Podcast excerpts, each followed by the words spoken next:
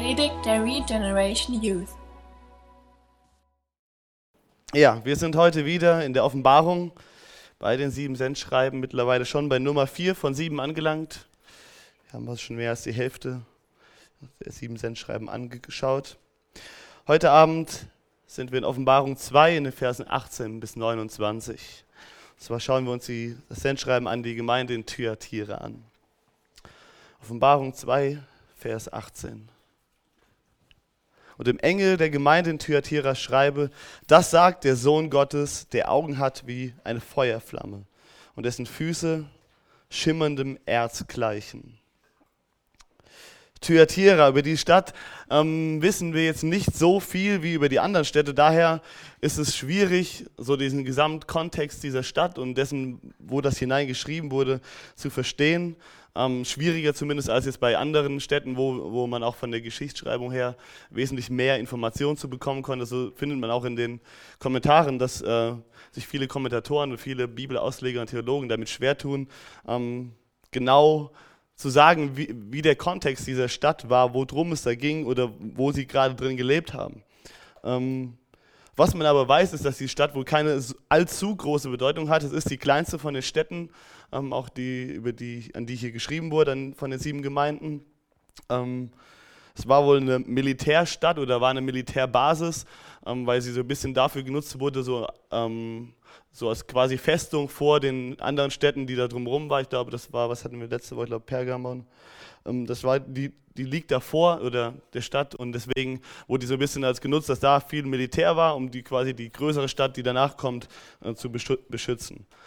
Ähm, sie lag allerdings auch auf einer Handelsstraße zwischen größeren Städten ähm, weshalb man sich in dieser, weshalb in dieser Stadt ähm, es auch viele Handwerke gab, viele verschiedene Arten von Handwerk gab es in dieser Stadt. Ähm, und was besonders war oder was man über diese Stadt war, weiß, ist, dass sie sich in so, solchen Zünften zusammengeschlossen haben, solche Art, ähm, wie, was man heute vielleicht unter Gewerkschaft ein Stück weit versteht. Ähm, vielleicht noch ein bisschen mehr, weil da noch mehr Soziales einfach dann, äh, soziales Leben damit verbunden war. Aber das, ähm, das ist einfach so ein Punkt, den man, den man wohl weiß über diese Stadt und die vielleicht auch ein bisschen Aufschluss gibt ähm, darüber, was ähm, in der Stadt so vor sich ging. Wir haben hier gesehen, dass Jesus sich auch wieder, wie in den anderen ähm, Sendschreiben, vorstellt. Dass er hier sagt, das sagt der Sohn Gottes, der Augen hat wie eine Feuerflamme und dessen Füße schimmernden Erz gleichen. Jesus bezeichnet sich hier selbst als Sohn Gottes. Das sehen wir ähm, hier an dieser Stelle zum ersten Mal und das ist auch das einzige Mal in diesen sieben Sendschreiben, wo er sich beschreibt als der Sohn Gottes. Wir sehen, dass Johannes am Anfang, ähm, wo, wo, er ähm, von dem Engel ähm, diese, eben diese Vision bekam und dass dann er sich umgedreht hat und dort gesagt hat, dort ist einer, der dem Sohn eines Menschen glich. Aber hier sagt Jesus selbst von sich, er ist der Sohn Gottes. Das zeigt einfach, ähm, oder er tritt hier auf in seiner ganzen vollen Autorität. Er sagt hier, ich bin der Sohn Gottes. Das sagt derjenige, der volle Autorität hat. Außerdem sagt Jesus hier, dass er Augen hat wie eine Feuerflamme. Er hat Augen wie eine Feuerflamme. Das heißt, Jesus durchdringt alles, er sieht alles, sagt das. Und es spricht von seiner, Heilig von seiner Herrlichkeit, seiner Heiligkeit, dass seine Augen wie Feuer einfach durch, durch, hindurchdringen, dass sie auch hindurchdringen und dass sie gleichzeitig das verzehren, was einfach Sünde ist und was, was ihm nicht gefällt. Jesus durchdringt alles, er sieht alles. Aber auf der anderen Seite auch, er kennt seine Gemeinde und die Gemeinde, der er hier schreibt, er kennt diese Gemeinde genau, er weiß, er kennt diese Gemeinde, weil seine Augen sehen genau. Und das bedeutet auch das, was Jesus dieser Gemeinde zu sagen hat oder was, was die Leser, die das jetzt hören, sollten wissen, derjenige, der sie jetzt schreibt, der weiß, wovon er redet. Das ist nicht einfach nur jemand, der jetzt hier die Gemeinde beurteilt und von außen mal so drauf guckt und meint so, naja, das gefällt mir, das solltest du vielleicht ändern, sondern hier spricht derjenige, der Augen hat wie eine Feuerflamme, der genau sieht, der genau kennt und genau präzise einfach sagen kann, was gerade gut ist und was nicht gut ist. Dessen Urteil man deswegen höchste Achtung schenken sollte. Und wir lesen hier, dass die Füße von Jesus schimmerndem Erz gleichen. Füße von schimmerndem Erz. Das spricht davon, dass er Richter ist. Das spricht davon, dass er ähm, ein gerechter, ein, ein, reiner Richter ist. Das schimmerndes Erz. Das spricht einfach davon, dass ähm, seine Rechtsprechung, dass er als Richter kommt und dass seine Rechtsprechung, dass sie gerecht ist und dass sie vollkommen ist. Wir sehen also hier im Gesamten ein Bild, dass Jesus dieser Gemeinde gegenübertritt mit höchster Autorität. Und dass vielleicht auch für einen oder anderen das beängstigend ausschauen mag, wie, wie Jesus hier auftritt. Dass er nicht, er kommt nicht irgendwie weich, er kommt nicht sanft mit Augen der Liebe, sondern er kommt hier in voller Autorität, er kommt hier ähm, als Richter hin. Als jemand, der sieht, genau sieht, was vor sich geht und der ein Urteil zu sprechen hat. Was ist das Urteil, was er über die Gemeinde Thyatira zu sprechen hat? Und auch hier, wie in den anderen, wo er was Gutes zu finden hat, wo er was Gutes sieht, er fängt damit an, das Gute auch auszusprechen, was er an dieser Gemeinde einfach findet. Und zwar sagt er in Vers 19, ich kenne deine Werke und deine Liebe und deinen Dienst und deinen Glauben und dein standhaftes Ausharren. Und ich weiß, dass deine letzten Werke mehr sind als die ersten. Der, der kommt in höchster Autorität und der kommt mit Augen wie Feuerflammen. Der sieht, was vor sich geht. Er sieht, dass diese Gemeinde Werke hat. Und dass diese Werke anders sind, als wie wir es zum Beispiel im ersten Brief gesehen haben in Ephesus, wo von den guten Werken gepriesen wurde, dass sie an der Wahrheit festhalten, dass sie ähm, Ehelehrer nicht duldeten. Aber das Problem bei Ephesus war, sie hatten keine Liebe in ihren Werken. Und das hat Jesus gerichtet. Und hier sagt er aber, ihr habt Werke und im Gegensatz zu Ephesus sind sie gegründet in Liebe. Das, da ist Liebe vorhanden, da ist Liebe für die anderen, für die, für die Gläubigen, aber wahrscheinlich auch Liebe für die Nichtgläubigen vorhanden. Dort ist Glaube. Jesus findet in dieser Gemeinde Glaube. Und er findet, dass sie, dass sie einen Dienst tun. Das heißt, sie dienen. Sie dienen einander, sie dienen Gott. Und sind darin geduldig. Sie haben standhaftes Ausharren. So sehr sogar, dass Jesus sagt, dass er sieht, dass sie wachsen, dass der Wachstum vorhanden ist. Dass die Werke, die sie jetzt tun, dass sie mehr sind, als, als es vorher immer gewesen ist. Und das Ganze im Kontrast zu dem, was wir noch sehen werden in der anderen Gemeinde in Laodicea, wo Jesus sagt, du bist lauwarm geworden, weder heiß noch kalt, du tust nicht mehr das, was du am Anfang getan hast. Oder auch im Gegensatz zu, zu Ephesus, wo, wo er sagt, deine erste Liebe fehlt dir in, dein, in, dem, in dem Dienst, den du tust. Du tust Werke, aber dir fehlt deine erste Liebe. Jesus sagt hier, ich sehe, dass deine Werke mehr werden, dass, dass, da was, dass da was am Wachsen ist und dass es wunderbar ist. Und was das angeht, glaube ich, sollte diese Gemeinde auch für uns ein, ein gutes Beispiel sein oder auch in, in, in, dem Vergleich, was wir gesehen haben, wie Jesus auch die anderen Gemeinden beurteilt, einfach sehen, wie, was auch einfach gut für uns ist. Dass es wichtig eben ist, dass, dass das, was wir tun, dass das eben gegründet ist in Liebe, nämlich in der Liebe von Gott, die er zu uns hat und die er für, auch für die verlorenen Menschen hat. Dass wir Glauben brauchen für unseren Dienst, dass wir Glauben brauchen, Glauben an Gott, wie, wie es auch in Hebräer sagt, dass wir ohne Gott, ohne Glauben, ist es unmöglich, Gott zu gefallen. Das heißt, wir brauchen den Glauben an einen großen, einen starken Gott in dem, was wir tun. Das ist kein Glaube an, aus uns heraus, das ist kein, kein, keine Hoffnung in irgendwas Leeres, sondern das ist Glaube an den ewigen Gott, an den, den von dem wir hier auch lesen. Den, den Sohn Gottes, der in, in Autorität kommt. Und wir sehen, dass wir auch geduldig sein müssen, dass wir standhaftes Ausharren brauchen. Und dass das letztendlich diese Kombination dazu führt, dass das, was wir tun, dass wir darin wachsen werden und dass dadurch auch unser Dienst und das, was wir, die, unsere Werke, dass sie mehr werden, dass sie größer werden, dass sie besser werden. Aber auch hier in Thyatira sehen wir, dass die Gemeinde ein Problem hat. Jesus hält ihnen letztendlich nur eine einzige Sache vor. Und das lesen wir in Vers 20. Aber ich habe ein weniges gegen dich, dass du es zulässt, dass die Frau Isabel, die sich eine Prophetin nennt, meine Knechte lehrt und verführt, Unzucht zu treiben und Götzenopfer zu essen. Das ist alles, was Jesus gegen diese Gemeinde zu sagen hat. Und genau hier kommen wir jetzt an, an, eine Stelle, wo ähm, es schwierig wird, wie, wird das, wie wir das interpretieren oder was ist es genau, was Jesus gegen diese Gemeinde hat. Ist das genauso, wie es hier steht, wortwörtlich zu meinen? Oder will Jesus damit, damit was ausdrücken, was, was dahinter steht? Und vieles konnte man in anderen, oder kann man oft verstehen, wenn man weiß, wie der Hintergrund der Stadt ist. Aber dadurch, dass wir hier so wenig Informationen haben, fällt uns das auch schwierig, ähm, genau zu sagen, was Jesus damit hundertprozentig meint.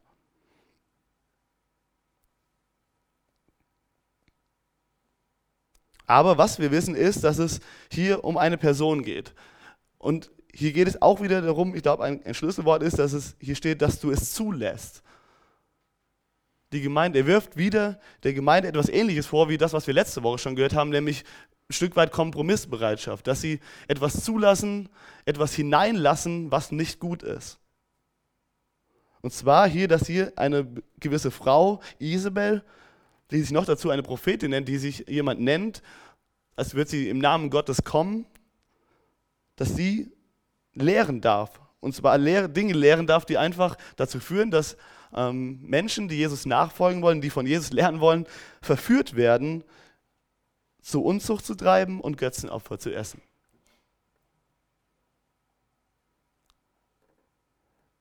Fangen wir an mit der Frage, wer ist diese Prophetin, wer ist diese Frau Isabel? Geht es hier wirklich um eine, wirklich um eine wortwörtliche Person, eine Frau, die Isabel heißt? Es ist schwer zu sagen. Man kann es letztendlich nicht mit Gewissheit sagen, ähm, aber es kann gut, aber das ist wahrscheinlich, oder viele ähm, Bibelausleger nehmen an, dass es hier vielleicht nicht um, dass die Frau vielleicht nicht wirklich Isabel heißt, aber dass es wirklich um eine Person geht, die dort Menschen wirklich verführt, aber dass Jesus ihr den Namen hier Isabel gibt, um etwas zu verdeutlichen, nämlich um ihren Charakter und das zu verdeutlichen, was dahinter steht. Denn der Name Isabel war zu dieser Zeit jetzt nicht unbedingt ein Name, der ähm, sehr geläufig war und noch dazu, gerade wenn es jetzt auch um, um, Juden geht, bestimmt nicht unbedingt gewählt wurde. Und der Grund liegt ganz äh, einfach darin, ähm, was wir nämlich über, über Isabel wissen. Und darum geht es nämlich in 1. Könige 16, gab es nämlich auch eine Isabel. Diese Isabel war ähm, eine, eine ähm, Königstochter, aber eine Königstochter von den Zidonitern, einem, einem, einem kanaanitischen Volk. Und der damalige König ähm, über Israel, der Ahab, der hat sich eben genau diese Isabel zu seiner Frau genommen, gegen den Willen Gottes wohlgemerkt. Dort steht, dass er noch mehr Böses tat als schon seine Vorgänger. Und dann steht der nächste Satz, dass er sich ähm, eben genau diese Isabel zur Frau nahm. Dieses Volk der Zidoniter waren Anbeter von, von Götzen. Und ganz besonders ähm, haben sie die, diese sogenannten Baale angebetet. Das waren Blitz- und Regengötter der Kanaaniter. Ging es um Fruchtbarkeit, ging es um ja, einfach, den, wo sie ihren Wohlstand herbekommen. Die haben auch damals sehr grausame Dinge einfach dort gemacht, um die, diesen Königen, diesen Göttern äh, zu opfern. Und was diese Isabel getan hat, war, dass sie nämlich die, diese, diese Anbetung der Baale mit reingebracht hatte in, das, Volk Israel. Dass sie den, den König Ahab dazu quasi verführt hatte, dass ähm, auch er eben diesen Göttern neben den, den ähm, Altären für Jehova, für den Gott Israels, nämlich auch die, diesen Altäre aufbauen ließ für eben diesen Gott, für den Baal. Und dass das Volk Israel angefangen hatte, eben auch den, diesen, Opfern, diesen Göttern ähm, zu opfern. Vielleicht kennt ihr die Geschichte mit, ähm, mit, e, mit Elia, ähm, wo er nachher dann diese zwei Altäre aufbauen lässt. Von einem waren diese ähm, ganzen Priester, die dann den, den Baalen geopfert haben und dann er einen, einen aufgebaut hat für, den, für, für Jehova und die dann nachher letztendlich dazu gekommen ist, dass ähm, er gesagt hat, lasst uns doch gucken, wer der wahre Gott ist. Ist es der Baal oder ist es der Gott Israels? Und haben eben diese zwei Altäre gemacht, diese gedrängt mit ganz viel Wasser und dann, dann haben erst ähm, die, diese ähm, Priester des Baals da, ähm, die alle möglichen Rituale da vollführt und sogar so weit, dass sie sich angefangen haben, wirklich aufzuschlitzen und zu ritzen und um diesen, diesen Baal einfach gerufen haben und gesagt haben, lass doch Feuer vom Himmel regnen. weil zu dieser Zeit in, in, ähm, äh, in Israel eine große Dürre war. Und die haben einfach diesen Blitz- und Regengott, wollten die einfach bitten, dass er wieder Regen schenkt und das dadurch zeigen, dass er der wahre Gott ist, indem sie ähm, Feuer vom Himmel runtersenden auf diesen, auf diesen Altar. Und letztendlich war es Elia, der dann gebetet hat zu Gott und der dann letztendlich dieses ähm, Brandopfer oder dieses Opfer komplett verbrannt hat mit Feuer vom Himmel. Vielleicht kennen wir dadurch die Geschichte und das ist genau in dieser Isabel eben gegründet weil sie es hineingebracht hat in das Volk Israel, dass sie anderen Göttern noch zusätzlich anbeten. Sie hatte noch nicht mal, sie hat nicht mal die, die, die, die ganze Opfern und ähm, das Anbeten von Jehova abgeschafft, sondern sie hat das Volk dazu gebracht, dass sie das dazu nehmen, dass sie das auch noch machen, neben ähm, der Anbetung Gottes.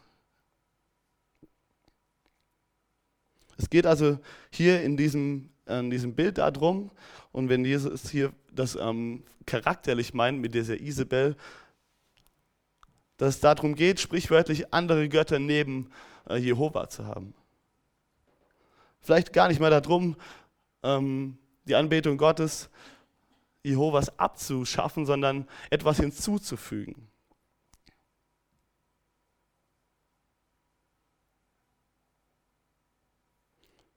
Und hier kommen wir vielleicht auch noch zu dem, was wir hier eben in dieser Stadt ähm, hier sehen oder wie das halt auch vielleicht passieren könnte, war ein Problem für die Christen vielleicht, das, was sie in dieser Stadt haben, waren eben genau diese Zünfte, um die es hier ging, um diese Zusammenschlüsse von Handwerks, ähm, von Handwerkern. Dass nämlich, dass darum ging, dass vielleicht sie nur noch Handel treiben konnten, wenn sie Teil von eben genau so einer Zunft gewesen sind. Und dass nur in diesem sozialen Umfeld, wenn sie davon teil waren, auch in dieser Stadt weiterhin wirklich ihr Handwerk ausführen konnten und damit quasi auch dann ähm, in ihrer Karriere, in ihrem Job erfolgreich sein konnten. Das Problem bei diesen Zünften war, dass sie ähm, Götzendienst dort einfach auch gemacht haben in ihren Zusammenkünften. Dass sie, wenn sie sich getroffen haben, ähm, auch gewissen Göttern ähm, einfach geopfert haben. Und wie wir hier lesen, vielleicht ist genau das auch das Problem, wo, wo hier steht, dass sie ähm, Götzenopfer einfach gegessen haben.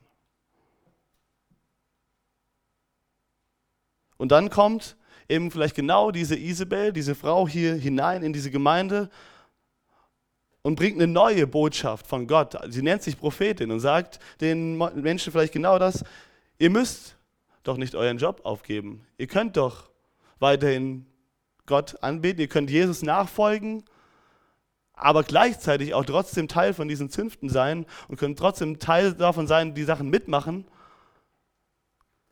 ohne aber, dass ihr, ihr müsst das nicht aufgeben, dass ihr vielleicht irgendeine Art von, von Kompromiss da reingebracht oder Lehre da reingebracht habt, die, die, die eben diese Gemeinde dazu gebracht hat oder einige Leute dazu gebracht haben, dass sie gedacht haben, sie können Teil von beidem sein. Sie können Teil eben von, von diesem Götzendienst irgendwo sein und trotzdem weiterhin Jesus nachfolgen. Wir wissen nicht genau, wie diese Lehre letztendlich ausgesehen hat und wie das praktisch ausgesehen hat. Aber das ist eine Auslegung, die, wir, äh, die ich in mehreren auch äh, Kommentaren einfach gefunden habe.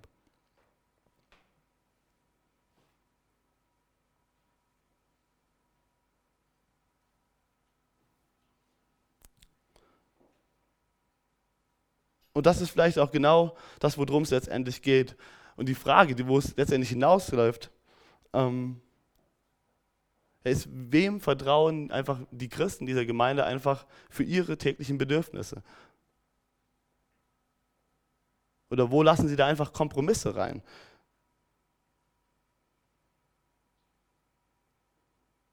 Weil sie vielleicht in dem Moment, wir lesen in dieser Gemeinde jetzt nichts davon, wie vielleicht in anderen, wo sie unter starker Verfolgung gelitten haben. Wir lesen hier nichts davon, dass sie ähm, unter Druck gestanden haben, in dem Sinne für ihren Glauben. Im Gegensatz, wir sehen sogar, dass dort Werke waren, die in Liebe gegründet waren. Vielleicht war das genau ein anderes Problem bei denen, dass die angefangen haben, zwar Liebe für die Menschen zu haben, aber falsche Liebe auch für die Menschen zu haben, indem sie einfach angefangen haben, Kompromisse einzugehen, dass sie so langsam das, was sie einfach in Wahrheit wussten aus Gottes Wort, sich langsam mehr und mehr vermischt hat mit dem, was sie in der Gesellschaft, in der sie waren, dass sie auch gezwungen waren, ein Stück weit, oder sich gezwungen fühlten, Teil von dieser Gesellschaft so stark zu sein und davon teilzuhaben, dass sie langsam sich das Ganze vermischt hat und Leute einfach dort auch Christen nicht mehr klar gesehen haben, was Wahrheit war und nicht Wahrheit war und sie dadurch verführt wurden, wie wir hier lesen, Unzucht zu treiben und Götzenopfer zu, äh, Götzenfleisch zu essen. Ich glaube, deswegen ist auch das Gericht, was Jesus hier ausspricht, für diese ähm, Gemeinde so hart, weil wir lesen ab Vers 22, und ich gab ihr Zeit, Buße zu tun von ihrer Unzucht, und sie hat nicht Buße getan. Sieh, ich werf sie auf ein Krankenbett, und die, welche mit ihr Ehe brechen, in große Drangsal, wenn sie nicht Buße tun über ihre Werke. Und ihre Kinder will ich mit dem Tod schlagen, und alle Gemeinden werden erkennen, dass ich es bin, der Nieren und Herzen erforscht. Und ich werde jedem Einzelnen von euch geben nach seinem Werken. Hier spricht ein hartes Urteil darüber aus. Und den Grund, glaube ich, sehen wir in Gottes Wort, stehen wir, steht es überall wieder, dass Jesus sagt, dass unser Gott ein eifersüchtiger Gott ist und dass er es nicht zulässt, wenn Anbetung oder andere Götter neben ihm einfach kommen. Außerdem sagt er, dass er sein Wort über seinen Namen sogar ähm, hält und dass sein Wort nicht vergehen wird, dass seine Wahrheit nicht vergehen wird. Wir sehen hier, dass Jesus sagt, jeder soll erkennen, dass ich es bin, der Nieren und Herzen erforscht. Jesus möchte vielleicht einfach dieser Gemeinde sagen, ihr habt mir doch für euer Leben vertraut, dass ich euch rette. Wieso denkt ihr jetzt, dass ihr Kompromisse eingehen müsst mit dieser Welt, von dem ihr klar wisst in, Gottes Wort, dass es nicht so ist, um weiter überleben zu können? Vertraut ihr mir nicht jetzt für eure täglichen Bedürfnisse, dass ich wirklich durchforsche, was in euch ist und dass ich euch auch reinigen möchte, dass ich euch heilig machen möchte, dass ihr jetzt nicht mehr die alte Natur seid, sondern dass ihr eine neue Natur bekommen habt, dass ich euch nicht gesagt habe in, in, in meinem Wort, dass ihr das Alte ausziehen sollt und Christus anziehen sollt? Habe ich euch nicht davon erzählt, was die Werke des Fleisches sind. Und im Gegensatz dazu, was für Werke des Geistes ich in euch produzieren möchte.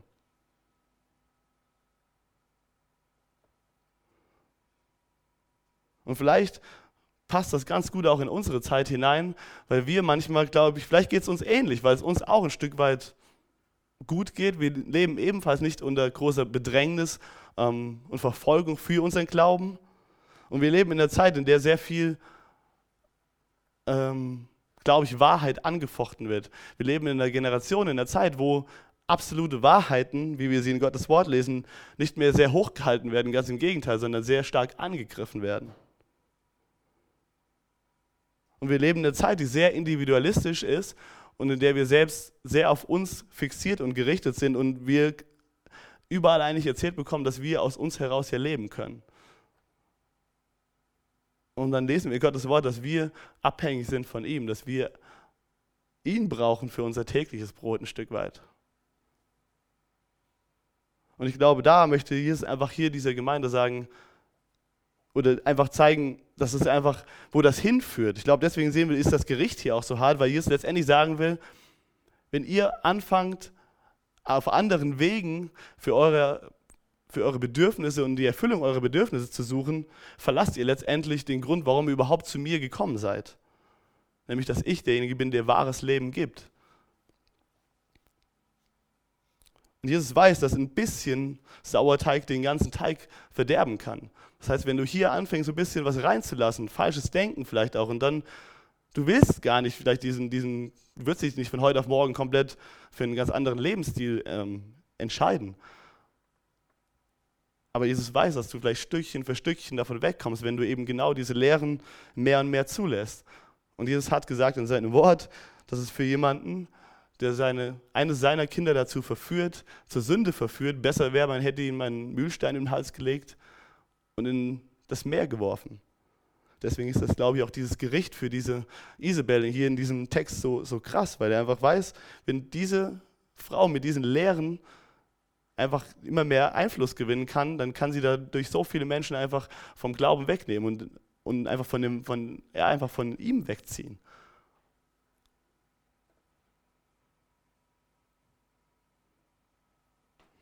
Jesus ermutigt aber auch hier wieder die in der Gemeinde, die dort einfach sind. Denn er sagt in Vers 24, euch aber sage ich und den übrigen in Thyatira, all denen, die diese Lehre nicht haben und die nicht die Tiefen des Satans erkannt haben, wie sie sagen, ich will keine weitere Last auf euch legen. Doch was ihr habt, das haltet fest, bis ich komme. Und wer überwindet und meine Werke bis ans Ende bewahrt, dem werde ich Vollmacht geben über die Heidenvölker. Und er wird sie mit eisernem Stab weiden, wie man irdene Gefäße zerschlägt, wie auch ich es von meinem Vater empfangen habe. Und ich werde ihm den Morgenstern geben. Wer ein Ohr hat, der höre, was der Geist in Gemeinden sagt. Hier gibt er ein Stück weit den Kontrast. Wir sehen hier, dass hier von den, den Tiefen des Satans, ähm, dass hier irgendwelche tiefe, tiefere Weisheit da Stück, irgendwie ein Stück verbreitet, diese Isabel, was Jesus hier als Tiefe des Satans ähm, letztendlich deklariert. Sie denken, sie hätten irgendwie was Neues im, für ihr Leben, neue Philosophie äh, gesehen oder erkannt, die einfach ähm, noch besser ist als das, was sie in Gottes Wort bis jetzt gehört haben. Jesus möchte diese Gemeinde aber herausfordern und sagen, was ich euch gegeben habe, das ist doch genug. Vertraut ihr mir nicht, dass ich euch ähm, die Kraft schenke zu überwinden, dass ich euer Versorger bin. Und ermutigt sie mit der Verheißung, wo das letztendlich hinführen wird, nämlich in das, Frieden, in das Friedensreich des Messias, wo wir auch in anderen Stellen der Bibel lesen, dass wir die wir seine, zu seinem Volk gehören, dass wir eines Tages über diese Erde regieren werden, dass wir mit Jesus wiederkommen und dass wir in seinem Friedensreich äh, eine Aufgabe haben, wo wir über diese Welt regieren werden. Und er stellt sie so ein bisschen damit jetzt vor den, vor den Kontrast. Wofür willst du leben? Bist du so besorgt darum, den Wohlstand, den du jetzt hast, irgendwie koste es, was es wolle, aufrechtzuerhalten? Bist du dafür bereit, Kompromisse einzugehen mit dem, was, wir, was du in meinem Wort liest? Dafür, dass du aber weiterhin deinen Job machen kannst, so wie du es jetzt gerade im Moment machst, damit du weiterhin ähm, erfolgreich sein kannst? Oder vertraust du mir, dass wenn du mir treu bleibst und eben dich dann von diesen Dingen distanzierst, dass ich dich versorgen werde, dass ich bei dir sein werde, dich tragen werde und dass du eines Tages in der Ewigkeit regieren wirst über diese Erde, dass du dann erfolgreich sein wirst. Jesus hat in der Bergpredigt ganz klar herausgefordert, dass wir Schätze sammeln sollen im Himmel und nicht auf dieser Erde, wo Rost und Motten sie zerfressen werden. Er hat gesagt in dem gleichen Text, dass wir uns umschauen sollen, wie zum einen uns bewusst machen sollen, wie schnell einfach alles vergeht. Wir sollen uns anschauen, ähm, die Vögel im Himmel und uns fragen, ob es nicht Gott ist, der sie versorgt, dass sie Essen haben.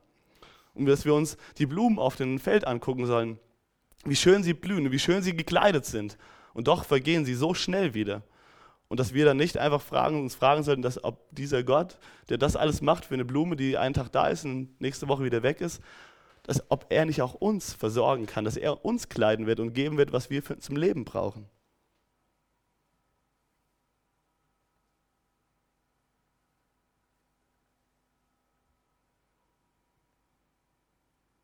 Jesus will niemanden verlieren, auch aus dieser Gemeinde. Ihm sind seine Kinder so wichtig, dass er einfach nicht zulassen will, dass sie so sehr von den Philosophien dieser Welt beeinflusst sind, und so eingenommen sind mit dem, mit dem Zeitlichen, dass sie einfach die Ewigkeit darüber hinaus vergessen.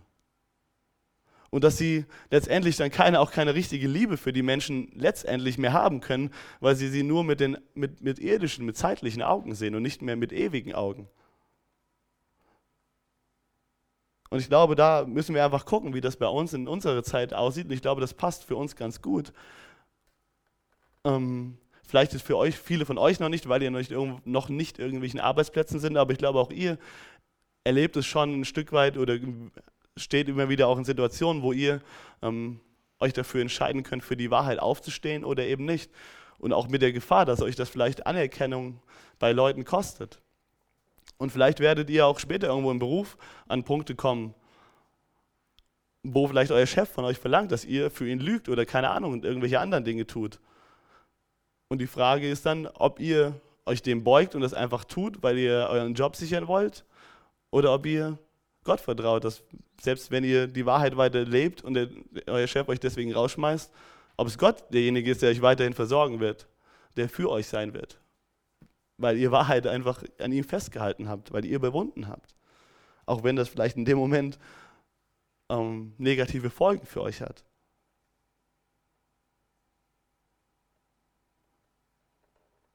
Und wer weiß, wo das in unserer Gesellschaft ähm, auch noch hinführen wird. Ich, wenn ich mir einfach die Welt angucke und gucke, wie ähm, da sich einfach Dinge verändern, auch in unserer Gesellschaft, ich glaube, dann wird es für uns auch in der Zukunft immer schwieriger werden, für die Wahrheit, die wir hier in Gottes Wort lesen, daran wirklich dafür aufzustehen und dafür ähm, öffentlich das auch reden zu dürfen. Können wir in zehn Jahren vielleicht noch so frei unser, unsere Vorstellung ähm, auch von Familienbild und Beziehung, können wir das so frei noch weiterhin einfach in zehn Jahren lernen und sagen, dass wir glauben, dass auch Homosexualität nicht gut für uns Menschen ist, dass das nicht Gottes Wille ist, sondern dass es schädlich ist? Oder werden wir dafür, keine Ahnung, was mit uns passiert, wenn wir das in zehn Jahren immer noch sagen, wenn, die, wenn diese Entwicklung so weitergeht, wie sie gerade momentan ist?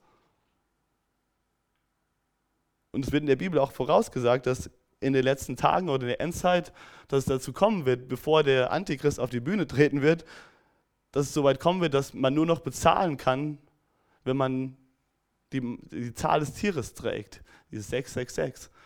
Und dass davon spät, dass es entweder im, im Handgelenk oder, in, oder auf der Stirn sein wird, ein, Mal, ein Malzeichen ist, dass man nur noch damit auch Handel treiben kann. Wer weiß, was das für uns irgendwo bedeutet. Es gibt nicht wenige, die sagen, dass es ja immer mehr diese Chips auch gibt und dass immer mehr Leute darauf, immer mehr darauf hinausgeht, dass wir irgendwann diesen Chip in der Hand irgendwie äh, bezahlen können. Und wer weiß, wo was irgendwann dazu kommen muss. Damals war es so unter den Römern, ähm, dass sie sagen mussten, teilweise ein Opfer geben müssen, für, mussten für Cäsar, dass sie anstellen mussten, dass jeder da vorbeigehen musste und sagen musste, Cäsar ist Herr dass damals Christen genau damit herausgefordert wurden. Oder ansonsten echt unter ganz großen auch ähm, sozialen Schwierigkeiten waren oder kein Geld einfach deswegen hatten. Und sie waren damals jetzt in der Frage, soll ich jetzt das einfach mitmachen, einfach nur sagen, Cäsar ist Herr, ich meine es zwar nicht, aber ich meine, ich muss ja auch hier irgendwie beleben, sonst gehen sie mir in den Kragen. Und wie will ich denn dann hier in dieser Welt noch ein äh, Licht für Jesus sein, wenn ich nicht mehr dahin gehen kann? Bestimmt haben sich Leute sowas auch gedacht. Oder im Alten Testament sehen wir das Beispiel von Daniel und seinen, seinen drei Freunden, die sich vor dieser Statue von äh, Nebukadnezar beugen mussten. Und alle mussten sich vor dem niederknien, vor dem, vor dem, vor dem, vor dem Nebukadnezar. Und der stand da und hat geguckt, wie das ganze Volk Israel sich da niederbeugt. Und das sind so drei Männer, die einfach stehen geblieben sind, die gesagt haben, ich werde mich nicht beugen. Egal, was das jetzt für mein Leben bedeutet, ich vertraue auf Gott. Und sie standen in dem Feuer und wurden nicht verbrannt. Ich glaube, das ist einfach die Herausforderung, ähm, vor der wir vielleicht auch in vielen Punkten stehen und das ist vielleicht einfach die Botschaft, ähm, die wir hier einfach nochmal rausnehmen sollten, wo wir uns auch gleich in den Kleingruppen darüber unterhalten können, wie das aussieht ähm, in unserer Zeit, in unserer Gesellschaft, wo wir herausgefordert sind, ähm, Jesus in seinem, seinem Wort einfach treu zu bleiben und wo wir uns darüber unterhalten können, wie wichtig uns Wahrheit ist, wie wichtig uns Gottes Wort ist und wie sehr wir wirklich dem Glauben schenken, was dort drin steht oder wie sehr wir vielleicht auch schon an einigen Stellen und Punkten von der Gesellschaft, in der wir leben, so beeinflusst sind, dass wir vielleicht auch manchmal gar nicht drüber nachdenken, ob wir von Gott abhängig sind oder nicht, sondern dass wir vielleicht nur diese zeitlichen Dinge und dass wir vielleicht nur zeitlichen Erfolg und Geld irgendwie im, im Kopf haben. Und Jesus macht das so klar in seinen Worten, indem er sagt, ihr könnt nicht zwei Herren dienen. Das, was die Isabel hier versucht und das, was hier in dieser Gemeinde versucht wird, das ist letztendlich nicht möglich. Ihr könnt nicht, sagt Jesus, Gott dienen und dem Mammon, was ein Bild für Geld ist. Ihr könnt nicht mir dienen und gleichzeitig dem Geld dienen und dem Erfolg, dem zeitlichen Erfolg nachrennen.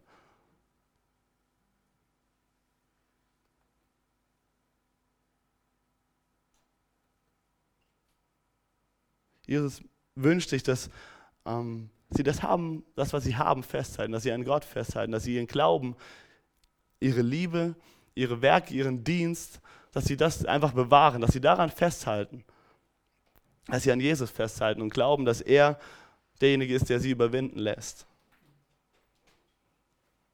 Und dass sie die Verheißung, die Jesus gibt, dass sie das einfach in ihren, einfach in ihrem Herzen bewahren.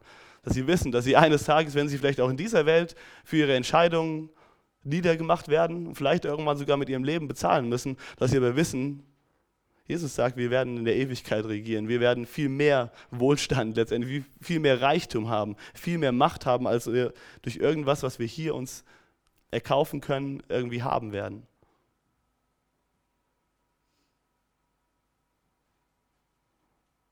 Jesus kommt hier als einer mit Vollmacht, einer auch mit Worten des Gerichtes und mit Kraft und Macht und weist einfach darauf hin, wie wichtig ihm sein Wort ist, wie wichtig ihm die Wahrheit ist. Und sie ist ihm wichtig wegen uns, nicht einfach nur um der Wahrheit willen, sondern weil er weiß, dass es für uns das Beste ist. Er gibt uns nicht einfach nur Wahrheit, die uns zum Schlechten ist, sondern zu uns zum Guten ist. Und er zeigt hier bei dem Gericht, dass letztendlich, was, diesen, was, was passieren wird, wenn man diesen, diesen Lehren nachfolgt, dass es letztendlich nichts bringt, dass es zu nichts führen wird, sondern dass sie in die Grube, die sie gegraben haben, letztendlich selbst reinfallen werden, wenn Sie sagen, wenn die einfach dort unehrlich vielleicht umgehen, dass sie letztendlich in ihre eigene, in ihre eigene Grube reinfallen werden.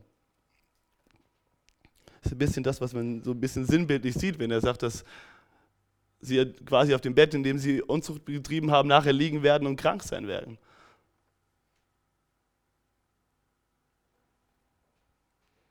Und das ist ja nicht, wenn es gerade um Reichtümer auch geht und um Wohlstand geht, ich glaube, können wir das überall irgendwo um uns herum sehen, dass das Geld in so vielerlei Hinsicht auch irgendwann krank macht und das Menschen krank macht. Und dass das, was sie als erstes so erstrebenswert nachher war, letztendlich für sie zum Fallstrick wird. Weil sie nach immer mehr und mehr und mehr wollen und nicht merken, dass es sie letztendlich niemals irgendwo gesund machen kann.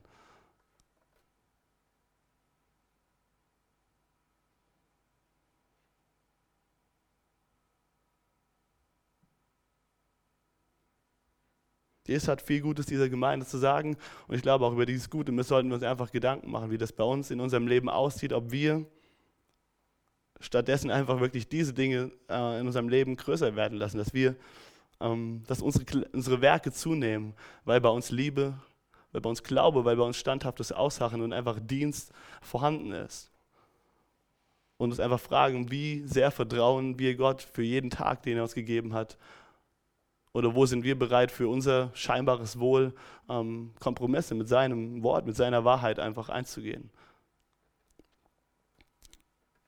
Jesus, ich danke dir, dass dein Wort klar ist. Ich danke dir, dass du der Sohn Gottes bist und dass du einfach in Wahrheit kommst und dass du Wahrheit sprichst. Und ich möchte dich einfach bitten, dass du heute Abend in unsere Herzen einfach zu unseren Herzen redest und dass du als einfach auch die Zeit, die wir in den Kleingruppen haben, einfach ähm, segnest, dass du schenkst, dass wir gute Gespräche haben und dass wir uns gegenseitig einfach ermutigen können und stärken können, an dir festzuhalten. Und dass du uns aber auch in unserem Leben einfach aufdeckst, wo wir falschen Philosophien und falschen Lehren einfach nachlaufen, wo wir unser Vertrauen auf andere Dinge setzen als auf dich und dass ähm, du uns einfach heute Abend Möglichkeit gibst, auch von diesen Dingen einfach Buße zu tun und dass wir neu einfach uns ähm, unser Leben einfach auf, dein, auf die Hoffnung setzen können, die du uns schenkst durch dein Wort. Amen. Danke für das Anhören der Predigt. Weitere Informationen findest du unter www.regenerationyouth.de.